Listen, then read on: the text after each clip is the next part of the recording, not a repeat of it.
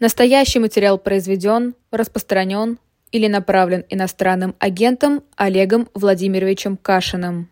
Журналист э, Олег Кашин к нам присоединяется. Олег, здравствуй, доброе утро. Привет. Да, Привет. доброе утро.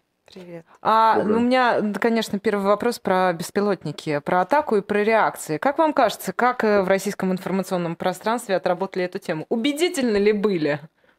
Ну, СМИ вы знаете, и на, власть? На, на самом деле такой критерий, да, который и меня вчера посрамил, потому что я буквально за минуту до появления Владимира Путина в Зотов-центре опубликовал статью, где довольно подробно и, как мне кажется, убедительно написал, что Путин традиционно привык избегать ассоциации с плохими новостями, поэтому как бы вот беспилотники прилетели в пустоту. А тут, вопреки обыкновению, он выступил, и действительно, как будто бы, проведя какое-то быстрое зондирование общественного мнения, Кремль решил, что да, уже неприлично игнорирование таких новостей со стороны Владимира Путина. Если вы видели вчерашнее это его видео в Зотов э, центре, да, то оно довольно дикое, то есть вот эта женщина... Мы даже звук ставили, да, да, да этого бреда. Э, ну, Отдельный звук, наверное, заслуживает тот эпизод, когда он молчал, когда она ему рассказывала про инновационные, про креативные технологии, да, и он, соответственно, вот просто видно было в каком-то находится ступоре. Но, в общем, да, он все объяснил, как э, также было сказано, да, сделав два шага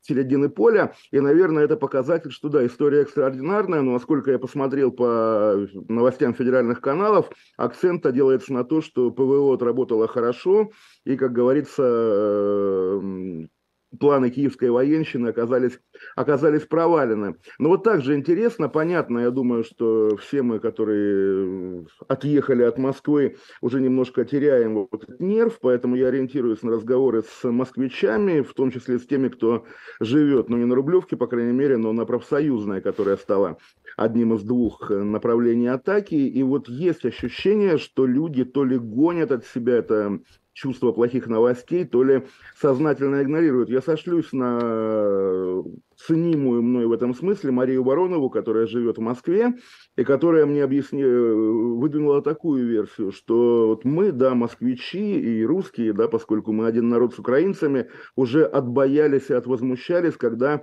нас бомбили в прошлом году, имея в виду первые удары по украинским городам, поэтому уже не страшно. Я не уверен, что подход именно такой, но действительно Э, ну, согласитесь, да, людей, которые бы рвали на себе волосы, говорили, боже мой, Москва под ударом, вчера просто не было ни среди... Ну, одно дело, когда ты смотришь а, в, в интернете, как а, горит дом или там беспилотник врезается в квартиру, а другое дело, когда у тебя там, я не знаю, да, окей, у тебя стекла всего лишь выбило, да, или штукатурка обсыпалась. Да, ну, а, очевидно, что не у тебя, поскольку стекол выбитых сколько, единицы, да, и, наверное, конкретные люди, у которых выбиты стекла, может быть, вчера были заняты их ремонтом, а те, до кого не долетело, ну, опять-таки, мне кажется, относятся к этому как-то сверх меры философски, может быть, как раз э, сознательно, да, потому что действительно опция «а давайте будем паниковать», она, в общем, ну, наверное, уже израсходована в какие-то другие моменты. И, ну, также интересно просто вот наш вечный этот подход конспирологический, а может быть, это рязанский сахар, а может быть, это ФСБ сама нас взрывает. Он вчера тоже звучал у каких-то комментаторов, но мне кажется, он, мне кажется, он также уходит куда-то за пределы восприятия, потому что уже по мере того, что любое событие, которое вчера казалось шокирующим, сегодня превращается в рутину, э, уже думать о том, что а на самом деле это провокация, уже, наверное... Ну, репутация не, не, такая у российских властей. Разумеется, но репутация Украины немножко другая, в том смысле, что люди ждут вот того пресловутого контрнаступления, которое как бы никак не начинается, и любое движение, опять-таки, движение привычного положения дел воспринимается как вот старт какого-то большого процесса. Я сам, наверное, отношусь вот к той группе, которая воспринимает это вот так, и ощущение, да, что вот, ну, война доходит до тех пределов, которые уже не укладываются да, в традиционное путинское все по плану и цели СВО будут достигнуты, но, наверное, оно тоже должно быть пройдено. Вспомните, на самом деле, когда и после Крымского моста, и после подрыва Дугина, и даже Татарского, то есть совсем недавно, разговоры в Z-среде, что ну вот там теперь уже мы не простим, теперь пора наносить удары по центрам принятия решений, они были, да, они с каждым разом казались все комичнее, но были. Вчера я ни одного комментария, опять же, из каких-то Z-каналов такого рода не видел, что вот теперь красные линии пройдены. По-моему, вот говорить о красных линиях даже в тех кругах, которые, в принципе, лояльно относятся и к Владимиру Путину, и к ходу СВО, по-моему, уже просто это табу такое, да, это смешно, это неприлично, все понимают, что красных линий на самом деле нет. Олег Кашин, я напомню, наш гость. Сейчас мы сделаем паузу, вернемся к вам совсем скоро. Все, кто смотрел «Пиратов Карибского моря», прекрасно помнят этот момент. Джек, Джек, ты не заметил. Губернатором этих земель мы назначили тебя в прошлый раз. Я заметил. Может быть, ты еще раз спасешься на зло недругам? Но вряд ли. Акулы ждут. Или, возможно, вы помните старину Бена Гана. Вы потерпели крушение? Нет, меня тут бросили. Вообще-то оставление на острове раньше было средним между смертной казнью и пожизненным заключением. Или на остров попадали как Робинзон Крузо в результате кораблекрушения. А сегодня остров, точнее его паспорт, может стать спасением от жизненных бурь. Вануату – небольшое государство в Полинезии между Австралией, Новой Зеландией и Фиджи. Если вчера вы даже не знали о его существовании, то сегодня самое время задуматься о получении паспорта – Вануату – одна из двух стран мира, где россиянам еще доступно инвестиционное гражданство за невозвратный взнос от 128 тысяч долларов.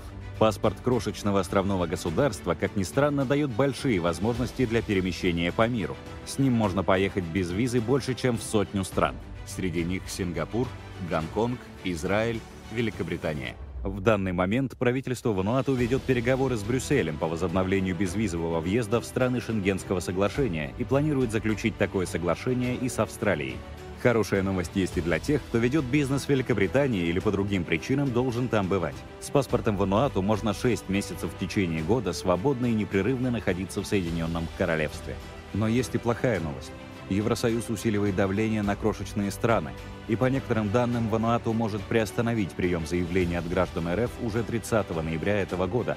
Несмотря на то, что получить одобрение по заявке инвестора можно уже через два месяца, действовать нужно сейчас. С чего начать и как все грамотно оформить, знают специалисты международной миграционной компании «Астонс». Они помогут подготовить документы и возьмут на себя все вопросы по регистрации гражданства. Обратитесь для получения персональной бесплатной консультации и узнайте всю актуальную информацию. Возможно, Вануату станет островком безопасности для вашей семьи. Контакты оставляем в описании.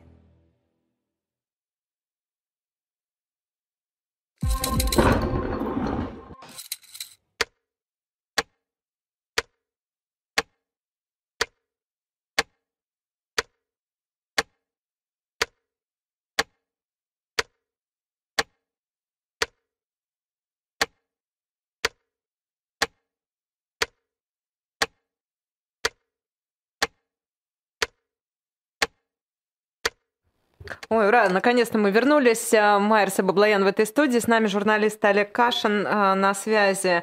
А, у меня два вопроса, Олег. Во-первых, нужно ли отвечать? И, видимо, или уже, в общем, просто нечем. Правда же? А второе, а что должно произойти, чтобы, наконец, как-то вот кто-то зачесался? Вы меня как будто бы двигаете в сторону, чтобы я сказал, да, пройдены красные линии, и теперь Шойгу должен им показать. Но действительно, я повторю, что эта риторика даже в исполнении каких-то традиционных ястребов остается карикатурной, и даже вот главный модный медийный герой последнего времени Евгений Пригожин, который вчера буквально его воспроизводит, вот как бы там матерясь, да, обзывая вонючими тварями, он производит скорее, ну понятно, что там с кровавым оттенком, но впечатление комическое. На самом деле, может быть, я, что называется сейчас, как это в моих кругах говорят, спляшу гопак, но мне так кажется, что такого рода эпизоды Э, если и могут каким-то выводом располагать, то только к тем, что уже, наверное, пора признавать поражение и каким-то образом вступать с Украиной в переговоры на тему на тему заключения мира, уж не знаю, на каких условиях. Понятно, что позиция Украины бескомпромиссна, возможно, слишком бескомпромиссна, потому что вот сейчас, да, когда там самая трагическая потеря на текущий момент это обстрел улицы Профсоюзной Рублевки, наверное, московские круги вряд ли А как ты это себе представляешь? Да. Что они, ну, что Шойгу выступит или Путин выступит и скажет, что мы потерпели знаешь, поражение? Ты знаешь, вот насчет того, кто выступит, у меня не первый уже месяц ощущение, что финальную капитуляцию, финальный хасавюр будет подписывать условный губернатор Гладков, потому что понятно, что удары по Москве еще экзотика, а реальная война на территории России, на территории классической России идет в Белгородской области, и вот такого ну, не было и во время Чечни, наверное, вообще никогда, когда глава приграничного региона, вот есть та финальная инстанция, которая на которой держится судьба России, а над Гладковым как бы никого нет. Вот сегодня эту эвакуацию детей, кто объявил, тоже Гладков. Любые события в Белгородской области упираются в Гладкова, и я легко представляю себе его в положении генерала Лебедя, который встречается, уж не знаю с кем, с Залужным, да, и говорит этим басом, который помнит наше поколение, хватит, навоевались. Вот, нет, э, мы пока помним, он только сказал, что Харьковскую область нужно присоединить, знаешь, чтобы... Да, но э, вот опять же, как это трактовать? Это трактовать так, что губернатор Гладков, э, сидя у себя там на губернаторском кресле, начал размышлять, а что надо сделать, чтобы война прекратилась? То есть вот он об этом задумывается. Первая мысль, понятно, она такая шапка закидательская, давайте возьмем Харьков. Вторая мысль, когда уже понятно, что Харьков губернатор Гладков не возьмет, будет какой-то торг, ну и дальше принятие, по-моему, вполне понятно. Но да, просто вот э, у нас, наверное, в том числе, может быть, и Хасавюр, там, который дал сколько, два с половиной да, мирных года, а потом началась Вторая Чеченская война, ну и, конечно, главный навязываемый нам исторический образец, как 45-й год, что такое проигранная война, да, это когда Берлин горит, Гитлер покончил с собой, ну и Германия просто уничтожена. Так-то проигрываемых войн много, и сам проигрыш не есть конец света, и глядя на то, что есть сегодня, на удары по российскому тылу, на общее как бы ну, скажем так, деградацию, что ли, общей, общую общественной жизни, да, и цензура, и экономика, и вообще вот как бы общий нерв. Я бы сказал, что то, что есть сейчас, в общем, не сильно лучше поражение поражения. И проигранная война от того, что есть сейчас, должна и будет отличаться только тем, что перестанут гибнуть люди. А так-то все плохое, что можно нафантазировать, оно уже, оно уже получено. Да, и санкции в том числе, конечно. Поэтому э, хочется прямо вбросить вбросить в ноосферу эта мысль, что, друзья, не бойтесь поражения, не бойтесь проигрыша, пора как бы уже... Кашин предлагает сдаться, да? Например. А к Белогородской области давайте чуть подробнее. Олег, а как вы понимаете всю эту историю с РДК? Что это за люди? Нет, С вашей ну, точки то... зрения, кто ими управляет и фактически, и идеологически, какой, собственно, и опять же, какой эффект это принесло? На следующий день у тебя бомбят Москву, и ты уже забыл, что у тебя кто-то заходил, в общем, в Белгородскую ну. Я, я скажу больше, бомбят Москву утром вчера, уже вечером вчера пришли какие-то другие новости, и Москва как-то также уже перестала быть на кончике языка, скажем так. Но что касается РДК, я немножко похвастаюсь, да, постоянные зрители моего стрима знакомы с этой организацией еще до, до того, как она стала модной. У меня ее лидер э, Капустин, White Rex, был на стриме несколько месяцев назад, и я ну, немножко, конечно, с таким наслаждением наблюдаю за тем, как такая классическая либеральная пресса, особенно вот русскоязычное западное навещание, как Deutsche Welle, рассказывая об РДК, избегает главного, да, слона в комнате, что перед нами, конечно, ультраправые радикалы, и если вы видели их позавчерашний манифест, где сказано, что Россия, прекрасная Россия будущего, которую они будут строить, будет основана на, на принципе крови, да, на этническом принципе, только чистокровные, чистокровные арийцы, да, будут ее полноправными гражданами. И вот в беседе со мной он также отметил, что там, конечно, мы как бы там на стороне Украины, но мы русские, вот возьмут ли еврея в корпус? Нет, еврея в корпус не возьмут. Первая их вылазка, которая была, сколько уже, два, наверное, месяца назад, когда вот была история, непонятно насколько достоверная, про мальчика, закрывшего собой uh-huh. обстреливаемых девочек, да, она производила впечатление вылазки ради вылазки, да, такого, ну, скажем, пиара на крови, прямо скажем, и, насколько я понимаю, даже среди лояльных Украине наблюдателей какой-то особой симпатии не вызвало. Но это вот был, как бы, как вы была, как выясняется, такая проба пера. Теперь же, когда их приход, новый приход в Белгородскую область обернулся перемещением с фронта знаменитого генерала Лапина, которого мы видели в те дни, как он в роли военного регулировщика ходит по дорогам и показывает дорогу то ли танку, то ли, то ли бронетранспортеру, очевидно, им удалось каким-то образом деморализовать российскую сторону и, возможно, даже заставить ее перенести какие-то соединения с фронта в Белгород, то есть решить буквально военную задачу. Понятно, что люди, русские люди и граждане России, воюющие с Россией сегодня, они вызывают максимально смешанные чувства, потому что если украинец да, стреляет в русского, он ведет в священную войну по защите Отечества. Если русский встает рядом с тем украинцем, то он переводит эту войну в регистр гражданской. А гражданская война – это, наверное, самое плохое, что может пережить общество. Но, тем не менее, мы также понимаем, что, да, военные задачи, которые которые они решают, они решают. И здесь они куют ту украинскую победу, за которую болеют в том числе те, для кого это ультраправая, прямо скажем, фашистская позиция деятелей РДК является недопустимой. Поэтому, еще раз повторю, чувства, безусловно, максимально смешанные. А какое впечатление на вас этот Капустин произвел эмоционально? Ну и по-человечески.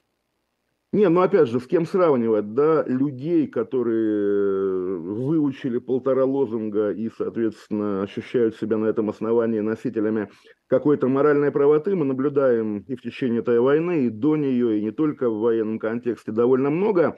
Человек-то перед нами точно убежденный, и убежденность, ну, собственно, наверное, как часто бывает, конкретно у него основано на, наверное, чувстве мести изначально. И опять же, тот еще психолог, но все же перед нами там человек, если в широком смысле, из той среды, который принадлежал замученный в российской тюрьме Тесак. Кстати говоря, вчера была, должна была быть дата его выхода из тюрьмы, если бы его не запытали до смерти, и когда Капустин говорит, что российское государство убило несколько конкретных моих друзей и соратников, то я не могу ему возразить, что, ах, боже мой, зачем же ты в ответ э, стреляешь по российским военным. Действительно, скажем так, элементы общественного раскола, которые на уровне, уж не знаю, гостей и слушателей «Живого гвоздя» обычно упираются в срач в Фейсбуке, когда самым, самой большой трагедией оказывается бан. Ультраправая среда, она немножко э, жестче, да, и вместо бана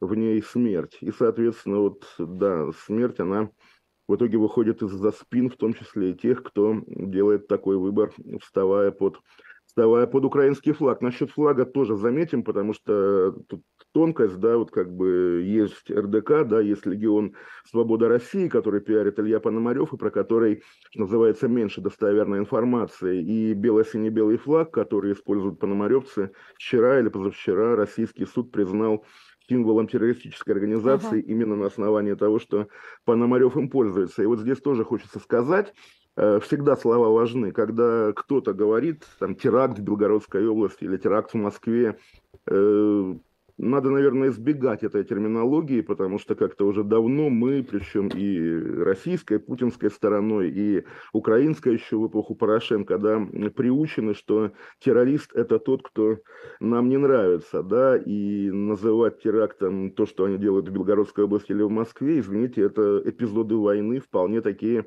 в крайнем случае диверсии, а уж то, что в Белгородской области просто война и война, а слово терроризм это, наверное, настолько уже токсичный ярлык, что его логичнее просто исключить из лексикона, и если там там, взрывают татарского, допустим, да, то тоже слово террорист здесь неуместно. Есть повод вернуться к старому и забытому слову бомбист. Вот Дарья Трепова, если uh-huh. реально обвинения uh-huh. в ее адрес верны, ее стоит называть бомбисткой, а не террористкой, я считаю. То есть это в 70-е годы 19 века, 80-е, да, да, да, да, и да, вплоть есть, до а... Великой Октябрьской социалистической революции. Вот что, что показывает вообще и эта война, и многое в нашей реальности, да, самое удивительное и самое печальное, наверное, что вот этот налет э, цивилизации, да, который по миллиметру нарастал и на нашем обществе, и вообще на людях, он слетает легко, и ладно бы в 19 век нас отбрасывало, бывает и в 16 и в 17 бог знает, что куда еще.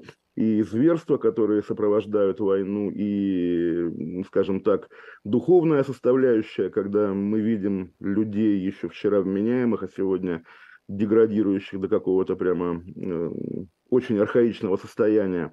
Поэтому, конечно, да, как-то э, в прошлое укатиться проще всего. Да, по-моему, хуже стало, честно говоря. Я вот как раз сейчас э, в связи с э, постом Алексея Навального в Инстаграме, погружением в армейскую, в солдатскую лирику, музыкальную я имею в виду. Ой, я думаю, Олегу она хорошо вспоминала, знакома. Да, вспоминала там, например, шестую роту, да, чеченскую войну, вторую чеченскую, и там-то роту положили, и, в общем, это стало там практически одним из самых драматических uh-huh. эпизодов, а сейчас он Пригожин говорит, что они там кладут, и украинцы говорят, или их страна по, по несколько сотен в день, и кого бы это волновало. Ни имен, ни знамен, ну, ни ну, крестов, ничего. И говоря на столь же, я думаю, токсичную тему, также стоит отметить, что вот весь опыт грязных, и не только грязных войн 20 века, да, как-то, мне казалось, сформировал и этические стандарты, стандарт восприятия, стандарт сочувствия к простому парню, которому жить бы и жить, а его угоняют на фронт, и он погибает, да, и вот эта война, на моей, по крайней мере, памяти, культурно первая, когда хорошим тоном в скажем так, антивоенной среде считается нулевая терпимость к угоняемым на фронт солдатам. То есть вот то, что выражение «наши мальчики» используется только в саркастическом ключе, это также показатель, ну, прямо скажем, одичания, в том числе тех людей, которые наверное, себя искренне считают интеллигенцией. И речь не только о радикалах типа Кати Марголис, мы прекрасно понимаем, что ненависть к нашим мальчикам, даже там, где они заслуживают сочувствия, есть во многом определяющая черта именно этой войны, именно ее восприятия. А, у меня еще есть пара вопросов, конечно. Вот я сейчас, э, вы вспомнили бомбистов, а я тут народников вспоминала в связи с э, текстом Богомолова. А вот как вы думаете, да не могу, не могу не спросить, там, в общем, есть на что обратить внимание? Есть в этом какой? Я напомню, что это такой, знаете, такой изысканный интеллектуальный наезд на интеллигенцию, на творческую интеллигенцию, если можно так выразиться, да? Народ большой, темный и, в общем, хороший, наверное, если с ним поплотнее поработать. С купцами, с дельцами все понятно, а главная мразота, простите, она вот там вот в хипстоте где-то застряла, если можно такую лексику использовать рассказывать. Ну, манифест действительно впечатляющий, и да, народ как бы всегда для любых комментаторов, включая не таких рафинированных, как Богомолов, а даже людей попроще, всегда народ – это фигура третьего лица, никто обычно не говорит о народе как о той общности, к которой принадлежит сам. Обычно говорят, вот там надо думать о народе, надо заботиться о народе, ставя себя над ним. Ну да, Богомолов, очевидно, полемизирует с той средой или даже злорадствует, да, потому что среды-то больше нет, которая вот до войны э, была, вот как говорили, системные либералы. Это и бывшее эхо Москвы к ней относится, и конечно, Гоголь-центр, на который он активно намекает, и вышка та же самая, ну, понятен, понятен круг. Но ругая эту среду, он, очевидно, не хочет думать о том, что да, среда зачищена, он, как человек, который там в финале, да, он предлагает делать выбор в пользу будущего поним... и понимает, что прошлое, прошлое ушло навсегда. В итоге он же занял там в какой-то мере место там того же Серебренникова. Он бенефициар, которого... конечно. Да, бенефициар, но опять-таки это вот э, тот парадокс, когда ты хочешь занять место Серебренникова, ожидая, да, что ты станешь теперь самым модным режиссером на освободившемся месте а в итоге ты занимаешь его место, в том числе и в плане риска нового дела седьмой студии. И, конечно, вот если там э, становиться на позицию, уж не знаю кого, даже Екатерины Мизулина или Бастрыкина или каких-то непубличных силовиков, которые, конечно, свои привычки продолжают, и им надо кого-то, опять же, мочить и как бы как не похожего на них культурно человека и как подозрительного сислиба, то, очевидно, тот же Богомолов находится теперь в зоне риска ровно потому, что он пытался занять вот эту нишу и занимает ее не только в том смысле, как мы говорим, бенефициар, да, но и как потенциальная, потенциальная жертва. Поэтому вот давайте уже, наверное, как-то отрепетируем на случай будущего, там, не знаю, дела театра на Малой Бронной, и когда Богомолов пройдет за Женей Беркович, как мы будем о нем говорить, да, то есть будем ли ему сочувствовать или злорадствовать. Злорадствовать, замечу, вообще нехорошо, конечно. У нас две с половиной минуты остается буквально. Олег, а как не забыть, что Пригожин э, убийца и преступник, э, когда слушаешь то, что он сейчас говорит? Вот это отличный вопрос, потому что тоже меня это беспокоит, когда люди даже, опять-таки, все про него понимающие и на словах его осуждающие, видно, как они возбуждаются, говоря о нем, какой он харизматичный, какой он единственный, эффективный вот в этой путинской среде и так далее. Как не забыть об этом? А, наверное, вот так заставляя себя повторять, да, перед нами бандит, убийца, негодяй, негодяй и мразь. Более того, даже оставляя за скобками военный контекст, давайте не забывать, что кроме того, что он повар, да, его превращение в публичную фигуру в середине десятых начиналось, в том числе мы узнавали из Фонтанки, из их расследований, очень сильных, да, что люди Пригожина совершенно занимались мелким криминалом таким довольно гадким, нападая на улицах на незнаменитых, безымянных, э, оппозиционно настроенных людей в Петербурге, да, избивая, поджигая их машины и так далее. Да, перед нами буквально мелкий уголовник, который сделался крупным глобального масштаба ровно потому, что ему это позволено Владимиром Путиным. И каким бы харизматиком он ни казался, бандит остается бандитом, безусловно. Но при этом с большим политическим потенциалом. Правда же? А вот Если вот он сейчас вопрос не может... на самом деле. Да, вопрос. Но плюс еще вы говорили вот про этот праворадикальный дискурс, это же тоже его поляна уже.